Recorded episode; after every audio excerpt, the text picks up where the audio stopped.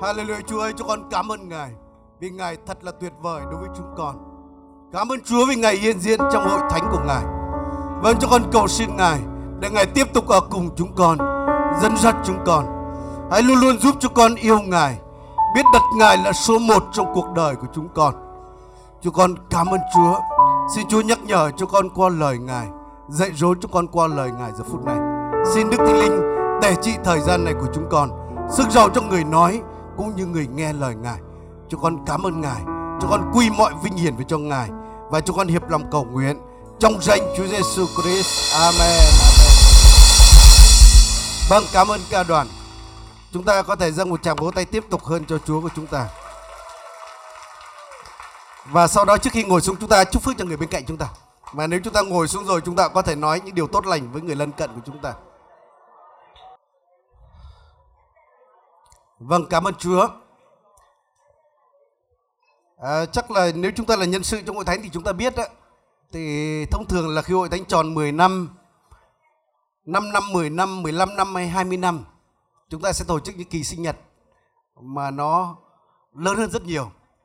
Mà rất nhiều khu vực, nhiều tỉnh thành sẽ tới. Nên vì vậy cái ước mơ của một người chị em chúng ta trên đây gấp 5 gấp 10 lần. Tôi xin nói là khi hội thánh tròn 15 năm tuổi ấy, sẽ còn hơn như vậy nữa. Nên vì vậy là chúng tôi các mục sư cũng phải là gom cái clip nho nhỏ để gửi lời chúc mừng đến các hội thánh ngay trong Hà Nội này, phía Đông Anh, Gia Biên và một số vùng khác. Họ chỉ có thể nhận được cái lời đó thôi. Mấy ngày hôm nay người ta xem truyền hình trực tiếp mà thôi. Nên chúng ta đây là những người rất được phước đấy nhá. Đấy, nói ngay bên cạnh là bạn rất được phước nhá. Đây là bạn trực tiếp chứ không phải là online. thì khi nói đến à, sinh nhật một ai đó bao giờ chúng ta cũng có một cái điều chúc một điều ước nào đó điều mong muốn nào đó. Thì tôi không biết quý vị anh chị em ước ao gì à, cho hội thánh ngày hôm nay. Tất nhiên bản thân tôi ấy, và tôi nghĩ là đa số anh em đây chúng ta cũng ước muốn hội thánh tiếp tục lan rộng đúng không? Để chúng ta có mặt khắp sau ba tỉnh thành. Rồi chúng ta có hàng ngàn người tại hà nội này. Rồi chúng ta mang phước hạnh ảnh hưởng lên cả quốc gia này rồi chúng ta sai phái nhiều tôi tới chúa đến nhiều những quốc gia khác. Nhưng anh chị em đó chỉ là một vế thôi. Một cái điều mà tất cả chúng ta cũng cần phải ước ao cho hội thánh ngày hôm nay ấy, đó là cái chất bên trong cái lòng bên trong. Bởi vì có một hội thánh trong công vụ sứ đồ ấy, đó là hội thánh Ephesos hội thánh đó phát triển rất là tuyệt vời. Hội thánh đó họ có những công khó rất tốt cho Chúa. Họ đã có trường kinh thánh được dạy dỗ rất bài bản. Họ có sự phân biệt thuộc linh họ đã chịu khổ chịu khó rồi có thể nói rất là tuyệt vời. Và theo lịch sử nói là hội thánh họ là thậm chí là gì? Hàng chục ngàn tín đồ kìa. Nhưng có một cái điều mà họ thiếu mặc dù có điều rất là tuyệt vời như vậy nhưng có điều thiếu của họ thì được Chúa nhắc nhở trong sách Hải Huyền qua sứ đồ răng đó, đó là nhưng Chúa khen tất cả những điều kia. Nhưng Chúa nói có một điều ta trách ngươi đó là ngươi bỏ lòng kính mến ban đầu hay tình yêu ban đầu. Tất nhiên tôi không tin là cái lời này là nói trực tiếp cho hội thánh chúng ta đây. Nhưng mà qua cái đây, chúng ta có thể học được rất nhiều cái điều dạy dỗ cho bản thân mình, cũng như cho hội thánh mình. Bởi vì ngay cả cá nhân chúng ta chúng ta có thể đặt mục tiêu cho cuộc đời mình. À mình là doanh nhân, mình là mục sư hội thánh lớn, rồi thành công, rồi kết quả. Và đa số người ta chỉ đặt mục tiêu đó thôi. Nhưng cái mục tiêu, cái mối quan hệ với Chúa như thế nào thì ít người đặt mục tiêu lắm có một lần một lời cầu nguyện thực ra nói thực sự là vợ tôi cầu nguyện. Và tôi cảm thấy đúng giống như cái lời mà Chúa nói với tôi. Đó là gì? Là người ta sẽ không biết con như một mục sư có nhiều ân tứ nhiều dấu kỳ phép lạ rồi thành công thế này thế kia. Nhưng mà Chúa muốn người ta biết đến tôi ấy, như một người kính sợ Chúa một người biết Chúa một người hạ mình trước mặt Chúa. Và tôi cũng ước ao hội thánh chúng ta như vậy. Không chỉ là thành công điều gì đó từ bên ngoài nhìn thấy được nhưng mà xin Chúa cho hội thánh chúng ta là hội thánh luôn luôn biết gìn giữ tình yêu ban đầu. Amen anh chị em. Và tình yêu ban đầu á, thực ra nếu cái từ ban đầu đó, thì cùng với cái từ trong đứa con trai hoang đàng quay trở về với người cha nói là mang quần áo tốt nhất mặc cho nó hay quần áo ban đầu mặc cho nó. Nên tình yêu ban đầu đây, hàm ý là tình yêu tốt nhất, là Chúa phải là số một. Nên xin Chúa giúp cho hội thánh chúng ta để Chúa luôn luôn là số một trong cuộc đời chúng ta. Để thời gian tốt nhất chúng ta ưu tiên cho Ngài để tình cảm thậm chí cuộc sống chúng ta rồi tất cả những gì chúng ta làm là vì cớ Ngài Tại sao như vậy? Bởi vì đúng là có cái sự kêu gọi để chúng ta làm một việc gì đó hoặc trở thành ai đó, trở thành một hội thánh như thế nào đó. Và anh chị em biết được điều này cũng cực kỳ quan trọng. Tôi hay nói như thế này và đây là lời sứ đồ Phaolô nói là cuộc đời của mỗi con người chúng ta như một cuộc đua. Và cuộc đua đây không phải là cuộc đua chạy ngắn mà đây là cuộc đua marathon chạy rất dài. Và nếu con người mà không biết cái cuộc đua của mình nhé, không biết cái đích của cuộc đua thì chúng ta chạy một hồi, chúng ta thấy mỏi mệt. Chúng ta sẽ đặt câu hỏi cho mình là tôi chạy để làm gì? Tất cả điều này có ý nghĩa gì? Và rất dễ chúng ta lạc mục tiêu. Nên vì vậy biết cái đích cực kỳ quan trọng. À, tôi có nhớ một cái kinh nghiệm mà tôi cũng có chia sẻ một đôi lần nữa. Đó là khi tôi tin Chúa Giêsu Thực ra tôi tin Chúa, đời sống tôi bề ngoài rất ổn, rất bình thường. Không bệnh tật, không bị phá sản, rồi đang học hành đoàn hoàng, có vẻ có tương lai. Nhưng mà thực sự trong lòng tôi, tôi thấy có một cái sự trống rỗng, một sự thiếu hụt cái ý nghĩa cuộc sống. Và sau đó tôi nhìn một số những người bạn tin Chúa của tôi người Nga, họ là những người nghiện ma túy và đã được Chúa giải cứu hoàn toàn. Và cái điều đó đã bắt phục tôi. Và anh chị em tôi tin Chúa và tôi yêu Chúa. Tôi dâng trọn cuộc đời tôi cho Chúa Giêsu. Và nói thực sự là khi tôi chết ấy, tôi muốn trên bia mộ của tôi ghi một cái hàng chữ là tôi là con người thuộc về Giêsu. Và anh chị em ạ, sau đó trong hội thánh chúng tôi bắt đầu có một số những anh em tin Chúa. Và có một người tin Chúa, tự nhiên Chúa làm rất nhiều phép lạ trên người đó, dường như người đó cầu nguyện gì, Chúa cũng nhầm lời. Và tôi nói với anh chị em như thế này ấy, là Chúa rất chiều con đỏ. Mới tin Chúa dường như cầu nguyện cái điều gì thấy rất nhiều điều. Tại sao như vậy? Bởi vì Chúa làm chứng cho chúng ta biết Ngài là đấng sống. Amen anh chị em. Nhưng không có nghĩa bây giờ bạn lớn rồi Chúa không yêu bạn đâu. Tình yêu của Chúa không phai nhạt, không thay đổi, y nguyên. Nhưng mà Chúa muốn dạy chúng ta một số những bài học nào đó. Amen anh chị em. Và tôi thấy người anh em kia được nhiều phước hạnh như vậy. Thậm chí tôi còn hơi ghen tị nữa. Tôi bảo mình, mình thế này mà mình còn bám vào Chúa như vậy thì chắc anh này anh yêu Chúa lắm. Nhưng mà rất ngạc nhiên tôi thấy anh ta một thời gian sau anh ta xa liều hội thánh và sau đó anh ta bỏ Chúa. Tôi không thể hiểu được điều đó. Và sau lặn một khoảng thời gian dài ấy, thì bắt đầu chúng tôi nghe được thông tin ấy, anh đó đang bị bệnh bệnh phổi rất là nặng và người ta phải cách ly anh ta trong bệnh viện anh ta nhậu đến cầu nguyện và mọi người cầu nguyện anh ta cũng cầu xin Chúa ăn năn với Chúa và Chúa đã chữa lành cho anh ta một cách siêu nhiên và không chỉ như vậy mà Chúa còn dùng anh ta để cầu nguyện cho một người bị bệnh như vậy được chữa lành. Và sau đó anh ta quay lại hội thánh làm chứng rất là nhiệt huyết. Và tôi nghĩ là anh chàng này từ nay cách đến già. Không bao giờ dám xa lìa Chúa nữa. Nhưng rất tiếc một thời gian ngắn sau, anh ta xa dần và anh ta lặn mất. Và đến ngày nay tôi vẫn thấy anh ta lặn mà không sùi một chút bọt nào lên. Anh chị em ạ, tôi không hiểu được tại sao như vậy và lúc đó Chúa cho tôi một câu kinh thánh ấy trong ờ, ờ, uh, uh, phi thứ hai đoạn 1 câu 9 ấy. ở đó sứ đồ phi nói là hỡi anh em hãy làm cho chắc cái sự mà Chúa kêu gọi và lựa chọn mình. Làm điều đó anh em sẽ không hề vấp ngã. Đến khi chúng ta biết cái điều mà Chúa kêu gọi chúng ta mục đích cuộc đời chúng ta chúng ta bám chắc đến điều đó cái đó sẽ giúp cho chúng ta vững vàng đến cuối cùng. Amen anh chị em. Tại sao tôi đứng được đến ngày nay? Không phải vì tôi cố gắng hơn người khác, không phải tôi chịu khó hơn người khác, không phải tôi bền bỉ hơn người khác. Chỉ vì cớ khi tôi tin chúa thì có một cái lời phán trong lòng tôi, đó là tương lai con sẽ không đi theo nghề con học, mà tương lai con sẽ đi giao truyền đức tin mà ngày nay con tiếp nhận. Và cái lời đó nó giống như một cái con đường nó vạch trong tâm linh tôi và không thể phai nhạt được. Và anh chị em đi theo Chúa một thời gian sau, bắt đầu có những áp lực, có những khó khăn đến. Và thậm chí có lúc tôi lầm bầm là Chúa ấy theo Chúa thế này còn khổ hơn không theo Chúa nữa trước kia con không theo Chúa con phạm tội có vấn đề gì, gì, gì đâu. Mà bây giờ nào là cáo trách nào là cảm thấy sự hành hạ trong lương tâm nào là o ép nào là điều này điều kia. Nhưng đúng là có hai điều khiến tôi không dám bỏ Chúa và không thể bỏ Chúa được. Đó là điều thứ nhất đấy là tôi biết có địa ngục thật. Và tôi tưởng tượng nó kinh hoàng như thế nào. Và tôi tự nhủ thầm cho bản thân mình thôi theo chúa có khổ đến đâu thì cũng phải cố mà bám đấy để thoát khỏi địa ngục là được và anh chị em quyết định đó, té ra là quyết định khá là khôn ngoan đấy. Đến hỡi con dân chúa. Hãy nhìn thấy cái mục đích đời đời. Sự sống đời đời. Anh chị em, nếu anh chị em theo chúa chỉ bám vào phước hạnh đời này, kinh thánh nói chúng ta là người khốn khổ hơn hết. Chúng ta là người đáng thương hơn đấy Rồi cái điều thứ hai mà khiến tôi không thể bỏ Chúa được. Đó chính là cái lời mà nói lòng tôi là tương lai con sẽ đi giao giảng đức tin mà ngày nay con tiếp nhận.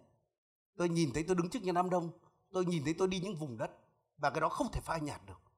Và cái đó đã khiến tôi đứng được cho đến ngày hôm nay. Nên một hội thánh cũng như vậy. Nếu chúng ta biết cái đích của mình, biết cái sự kêu gọi của Chúa cho hội thánh ấy, hội thánh đó sẽ không chạy vòng quanh đâu. Hội thánh đó không phải hôm nay lên đỉnh, ngày mai lại xuống dưới tận đáy. Mà hội thánh đó sẽ luôn luôn đi để tiến bước. Có thể nhanh, có thể hơi chậm, nhưng mà chắc chắn sẽ đi về đến đích. Nếu chúng ta không bỏ cái mục đích đó, nếu chúng ta chú ý chắc chắn cái điều Chúa kêu gọi và lựa chọn chúng ta. Amen anh chị em. Nhưng tôi xin nói là có một cái sự kêu gọi còn quan trọng hơn sự kêu gọi đó. Và sự kêu gọi đó được viết trong sách Cô-rinh-tô thứ nhất đoạn 1 câu 9. Ở đó có nói như thế này, Đức Chúa Trời là thành tín. Ngài đã gọi anh em đến sự thông công với con của Ngài là Jesus Christ. Nên hỡi anh chị em, có một cái sự kêu gọi nó dành cho tất cả mọi người, cho tất cả các hội thánh. Và sự kêu gọi đó, tôi xin nói nó còn quan trọng hơn cái sự kêu gọi đến làm việc gì đó hay trở thành ai đó. Đó là sự kêu gọi để chúng ta ưu tiên thời gian với Chúa, để chúng ta yêu mến Chúa, để chúng ta sống cùng Chúa, để Chúa là số một trong cuộc đời chúng ta. Amen anh chị em. Tại sao tôi nói là cái sự kêu gọi này là quan trọng nhất? Bởi vì chính Chúa Giêsu nói là và sự sống đời đời đó là nhận biết Cha và Giêsu là đấng mà Cha sai đến. Cái từ nhận biết ở đây á đó là hàm ý nhận biết một cách cá nhân, biết một cách cá nhân qua mối quan hệ riêng tư. Giống như là Adam nhận biết Eva và sinh ra Cain và Abel. Sự nhận biết đây giống như vợ chồng gần gũi nhau á. Để thậm chí người ta nghe tiếng từ đằng xa cảm thấy là ô vợ mình đang đi về. Chứ không phải là nghe cái thông tin đâu đó về Chúa đâu. Nghe về ông trời nào đó, ông Giêsu nào đó đâu. Nên anh chị em ơi, cái sự kêu gọi đó là mục đích. Sự kêu gọi này là mục đích sự sống đời đời chúng ta. Rồi cái sự kêu gọi này ấy, là nhờ sự kêu gọi này mà nó giúp chúng ta làm được cái sự kêu gọi để làm gì. Bởi chúng ta biết là khi Chúa Giêsu lựa chọn 12 sứ đồ và Kinh Thánh nói là Chúa gọi 12 người lập làm sứ đồ. Đó là trong sách Mác đoạn à, đoạn 3 có nói câu đoạn 3 câu 14 có nói điều này. Và Chúa chọn họ, Chúa lập họ để làm gì? Và thông thường khi chúng ta nghĩ đến các sứ đồ chúng ta nghĩ đó là những sứ giả của Chúa. Đó là những người mà làm chứng nhân cho sự sống lại của Chúa. Đó là những người mà giao giảng lời Chúa khắp thế giới sau đó. Nhưng mà câu kinh thánh đó lại nói là Chúa chọn, Chúa lập 12 sứ đồ để họ ở cùng Ngài và sai đi giảng đạo. Nên Chúa chọn 12 con người đó trước hết để họ ở cùng Chúa. Để họ có sự biết Chúa một cách cá nhân. Để họ có mối quan hệ sâu sắc với Chúa. Và nhờ đó họ mới có thể ra đi để giảng đạo được. Và chính điều này các sứ đồ họ nhắc lại trong công sứ đồ đoạn 6. Khi hội thánh phát triển á, thì bắt đầu nảy sinh có những điều làm mầm. Nên tôi cũng cảnh báo anh chị em trong hội thánh á, là hội thánh nhỏ có nan đề nhỏ, nhưng hội thánh lớn có nan đề lớn. Đừng nói là hội thánh chẳng hội thánh là không có nan đề cả. Tôi biết rất nhiều hội thánh và không hội thánh là không có nan đề cả. Nhiều hội thánh nhìn bề ngoài tưởng là không có nan đề. Nhưng đến sâu bạn sẽ biết là có nan đề. Nếu giả sử trên cuộc đời này có một hội thánh nào đó hoàn hảo thì tôi xin nói khi bạn vào đó thì hội thánh đó cũng trở nên không hoàn hảo. Chúng ta biết tại sao không ạ? Bởi chính chúng ta không hoàn hảo. Đúng không anh chị em? Nên vì vậy hãy nói người bên cạnh là không ai hoàn hảo đâu.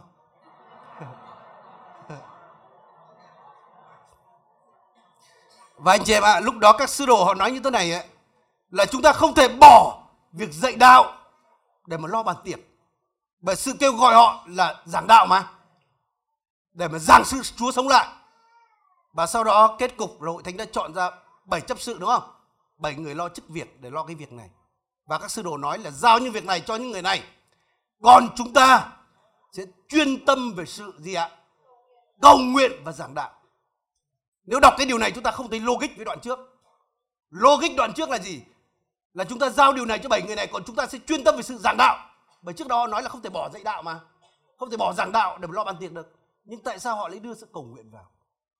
Và họ biết cái điều đó là căn bản, điều đó là cốt lõi. Nhờ điều đó họ mới có thể ra đi giảng đạo được. Thế các mục sư hay những người chân bày đây. Nếu chúng ta một thời gian dài chúng ta không cầu nguyện, không có mối quan hệ với Chúa, chúng ta có giảng nổi không ạ? Nên anh chị em ơi, thực sự đây là sự kêu gọi mà quan trọng kêu gọi căn bản nhất. À, tôi có thể nói như thế này.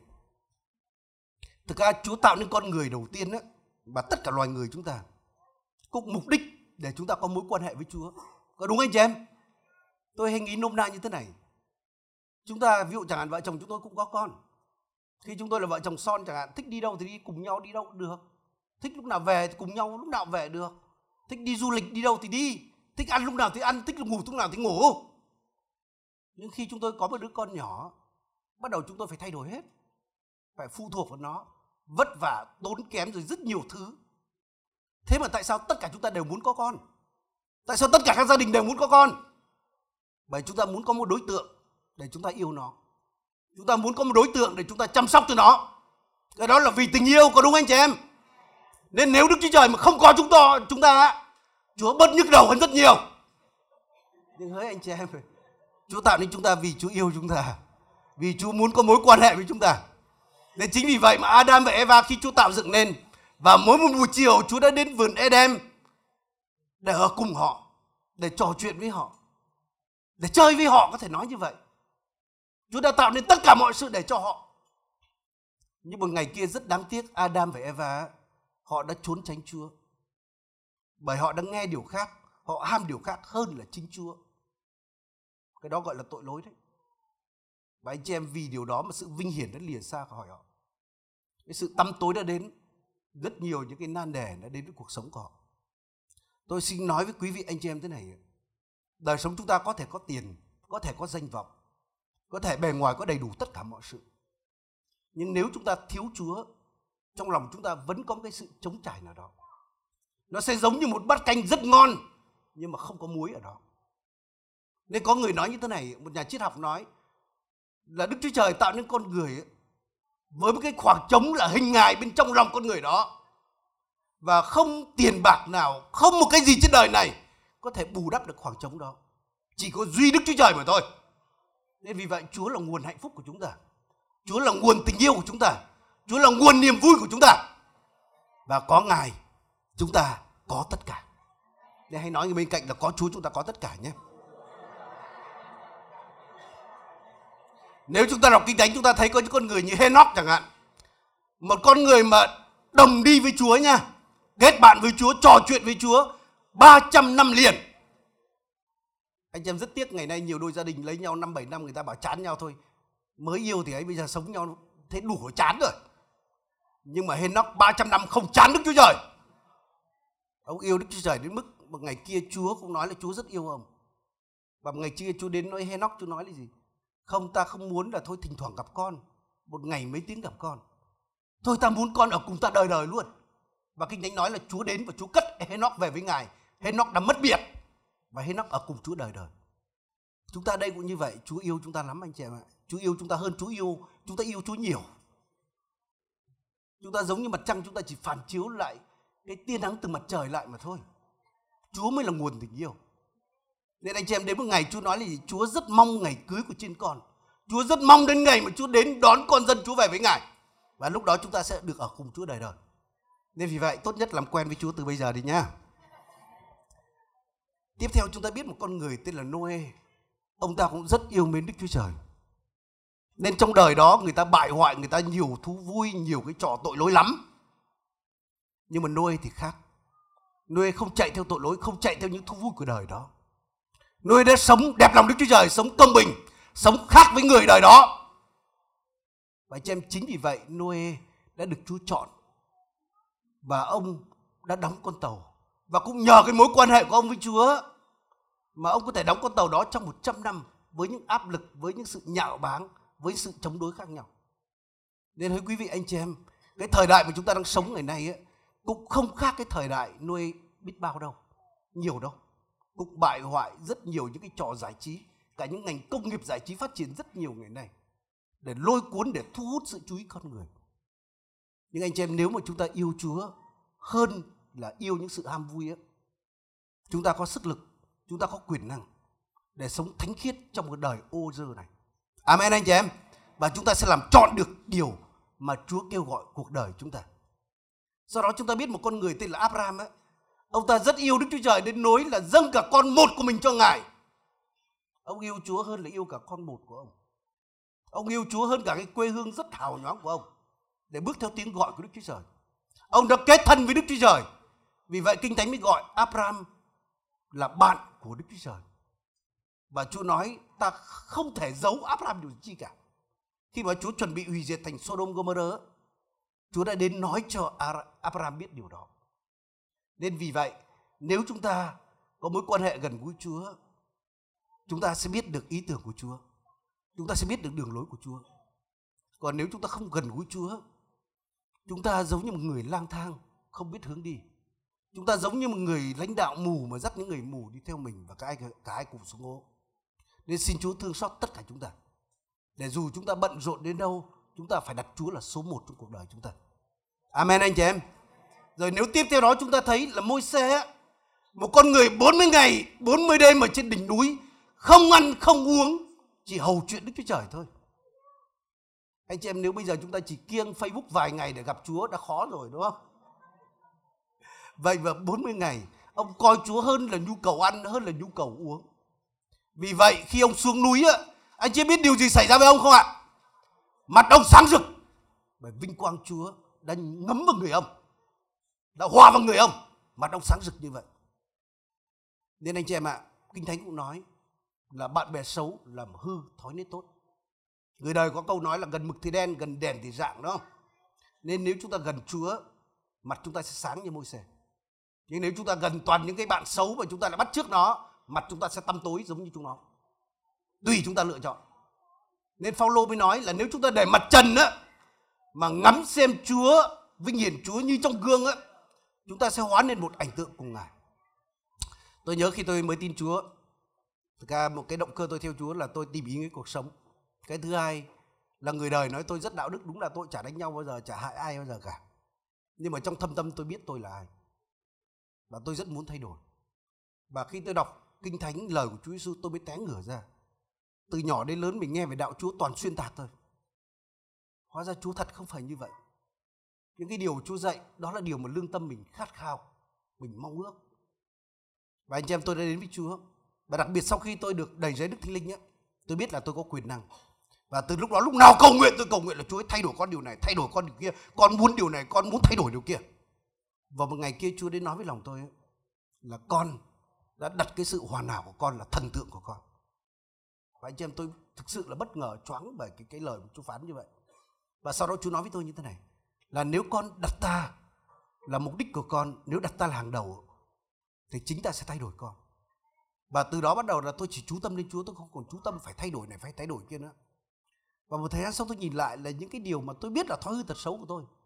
Tự nhiên nó bay đi đâu, mất tiêu mất rồi. Tìm lại không được nữa rồi. Bởi té ra mình gần Chúa thì chính Chúa đã thay đổi mình. Rồi nếu chúng ta để ý chẳng hạn Joshua tôi xin nói là một người yêu Chúa.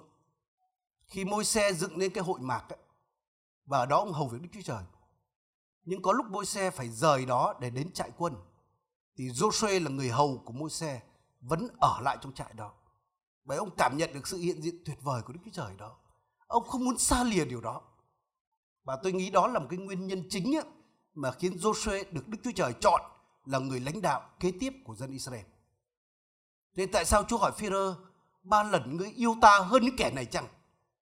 Thực ra cái điều đó tôi hiểu cái ý đó lại là như thế này là con yêu ta hơn là con yêu những người này chứ không phải Chúa không gây sự so bì cho các môn đồ. Ai làm sao biết ai yêu Chúa hơn? Nhưng dường như ngày nay Chúa hỏi chúng ta là con yêu ta hơn chức vụ của con không? Con yêu ta hơn bầy chiên mà con đang chăm không? Con yêu ta hơn gia đình con cái của con hay không?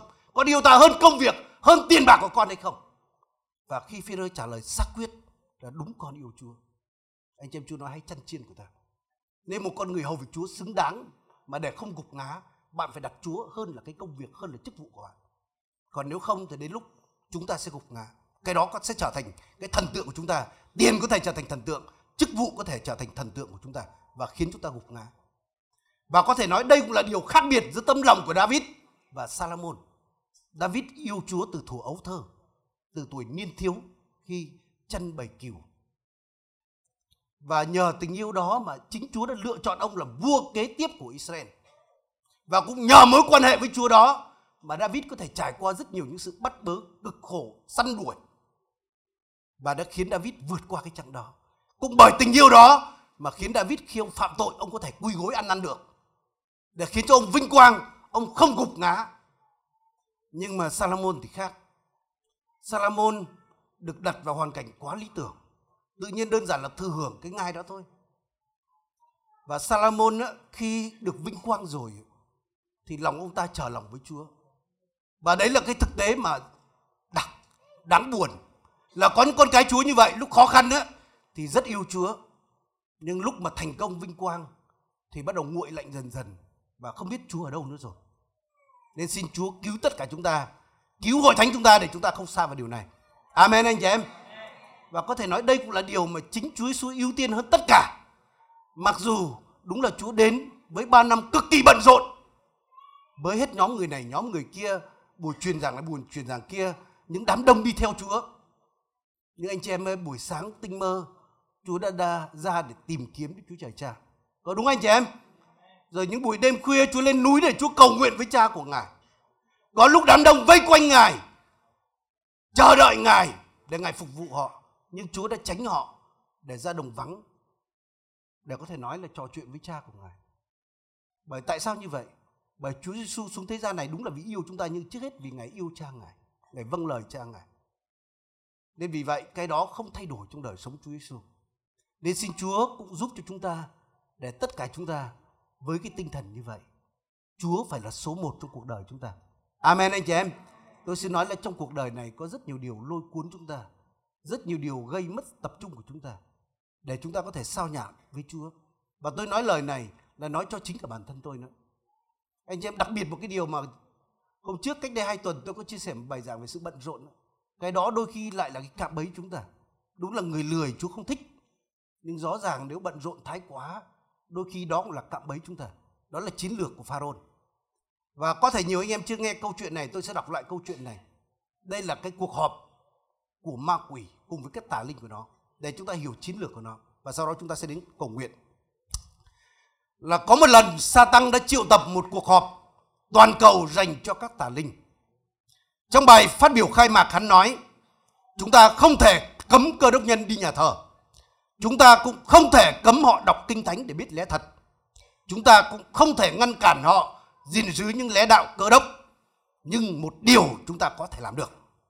Ma quỷ dừng lại, chắc là ngấp một ngụm nước. Và tất cả các tà linh đều chăm chú lắng nghe đó là chúng ta có thể ngăn cản họ có mối thông công riêng tư và liên tục với Đấng Christ. Bởi vì nếu họ có mối thông công đó, chúng ta sẽ mất quyền lực trên họ. Vì vậy, cứ kệ họ đến nhà thờ, cứ để họ giữ những quan điểm về đời sống cơ đốc của họ. Nhưng mà chúng ta sẽ đánh cắp thời gian của cơ đốc nhân, đó không có được sự thông công kháng kít với Chúa của họ. Vậy ta muốn các ngươi phải ngăn cản mối thông công này. Và các tà linh la lên, chúng tôi có thể làm gì được? Rất đơn giản. Các ngươi hãy khiến họ chú tâm đến những điều lặt vặt, kém quan trọng. Hãy nghĩ ra những phương cách khác nhau để tâm trí họ đầy những việc không cần thiết. Hãy lôi cuốn họ hướng tới của cải vật chất. Khao khát mua sắm chi tiêu, rồi sau đó lại một vòng luẩn quẩn vay nợ, làm để e lưng ra mà trả những điều đó. Hãy khiến cho vợ chồng các cơ đốc nhân thật bận rộn để kiếm tiền. Và hãy xui họ là họ làm điều đó là vì lợi ích của con cái họ mà thôi. Thành ra họ không có thời gian ở cùng con cái, nuôi dạy con cái. Khiến cho con cái họ chơi bời lêu lồng để khi lớn lên chúng thành những người hư hỏng. Như vậy các bậc cha mẹ sẽ đau khổ, trở nên cô độc và oán trách Đức Chúa Trời. Hãy để cho những người chồng xem thật nhiều phim ảnh và lấy vẻ đẹp bên ngoài của các người mẫu thế gian làm tiêu chuẩn để so sánh với vợ mình, chán vợ mình cũng khiến cho những người vợ thật mệt mỏi và không gần gũi và đáp ứng chồng mình. Thành ra họ sa ngã vào tội lỗi, gia đình họ tan nát, khiến cho họ không thể có mối thông công với Chúa được. Hãy làm cho tâm trí của họ luôn luôn bị ồn ào, thật nhiều luồng thông tin đến với họ, để họ không thể tính tâm nghe được tiếng phán nhỏ nhẹ của Đức Chúa Trời. Hãy để trong nhà họ tivi luôn luôn bật, nhạc, điện thoại, thông minh, iPhone 6, iPhone 7, iPhone 8, Facebook, email để cho tâm trí họ không thể tập trung lên Đức Chúa Trời và mối quan hệ thân thiết với Chúa của họ bị phá bỏ. Rồi trên đường đi của họ hãy có thật nhiều những quảng cáo vào. Hãy để cho đầy thông tin giật gân tràn ngập khắp mọi nơi để cho họ không có tâm trí để nhớ đến Đức Chúa Trời. Ngay cả những kỳ nghỉ của họ, đặc biệt kỳ nghỉ dịp 30 tháng 4 này. Đừng để cho họ lấy lại được sức thuộc thể. Đừng để qua đó gia đình họ được gần gũi với nhau hơn. Đừng để mối quan hệ với Chúa của họ được hồi phục. Mà hãy để sau những kỳ nghỉ của họ, họ còn mệt mỏi hơn, kiệt sức hơn và nguội lạnh hơn với Chúa. Khi những cơ đông nhân gặp nhau, đừng để họ khích lệ nhau. Đừng để họ làm những uh, chia sẻ những lời chứng khích lệ như vừa rồi. Mà hãy để họ nói xấu nhau, bới móc nói hành nhau và để đầy những câu chuyện tiêu cực vào. Để sau những buổi thông công đó họ chán nản hơn. Họ xa rời Chúa, Chúa hơn và lương tâm họ trở nên bất an hơn. Hãy để cho họ bận rộn lên những kế hoạch liên miên, bận rộn hết việc tốt này đến việc tốt kia, đến nỗi không có thời gian tìm kiếm Chúa. Như vậy dần dần họ sẽ sống và làm việc dựa trên tự nhiên, dựa trên quán tính, dựa trên thói quen, dựa trên sức riêng của họ và khiến cho gia đình, sức khỏe và đời sống thuộc linh họ bị tổn hại vì những công việc này. Hãy để cho cả cuộc đời cơ đốc nhân luôn luôn bận rộn, bận rộn, bận rộn, thậm chí bận rộn cả những công việc Chúa đến nỗi họ không bao giờ có thời gian ở cùng Chúa. Và sau bài phát biểu đó, tất cả đều im lặng như tờ. Bởi biết đó là kế hoạch rất khôn ngoan. Và sau đó các tà linh đã ra đi để hân hoan thực hiện cái công việc của chúng. Và chúng ta thử đoán định ma quỷ nó có thành công hay không ạ? Cái đó tự tự chúng ta đoán định. Nếu chúng ta biết mưu trước mà chúng ta vượt qua điều này thì nó thất bại.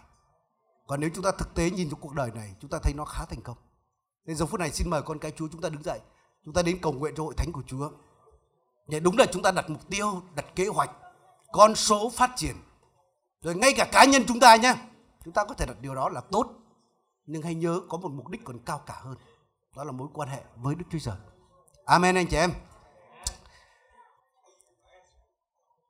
Trên giờ phút này chúng ta cùng nhau cầu nguyện nhé. Sau đó tôi sẽ mời người dẫn chương trình lên tiếp tục. Chúng ta hãy nói điều ước này cho hội thánh, là xin Chúa cho hội thánh này luôn luôn đặt Chúa là số một. Chúa ơi cho con cảm ơn Ngài vì những gì mà Chúa làm cho hội thánh này. Chúa ơi, hãy giúp cho chúng con để mặc dù được những điều đó, nhưng chúng con cũng không quên những điều rất quan trọng đó là mối quan hệ với Ngài bởi chúng con là hội thánh của Ngài, là cô dâu của Ngài, là thân thể của Ngài. Hãy để chúng con luôn luôn đặt Ngài là số một trong cuộc đời chúng con. Chúng con cảm ơn Chúa. Chúa ơi, xin Chúa cũng nhắc nhở từng cá nhân chúng con, từng những người hầu với Chúa trong hội thánh này, và từng những điểm nhóm, từng những hội thánh trong gia đình lời sự sống ở đây, để cho con không bao giờ quên điều này. Cho con cảm ơn Chúa. Cho con dâng tất cả chúng con, dâng tương lai hội thánh trong tay quyền năng của Ngài, cho con ngợi khen Ngài và cho con hiệp lòng cầu nguyện trong danh Chúa Giêsu Christ. Amen. Amen.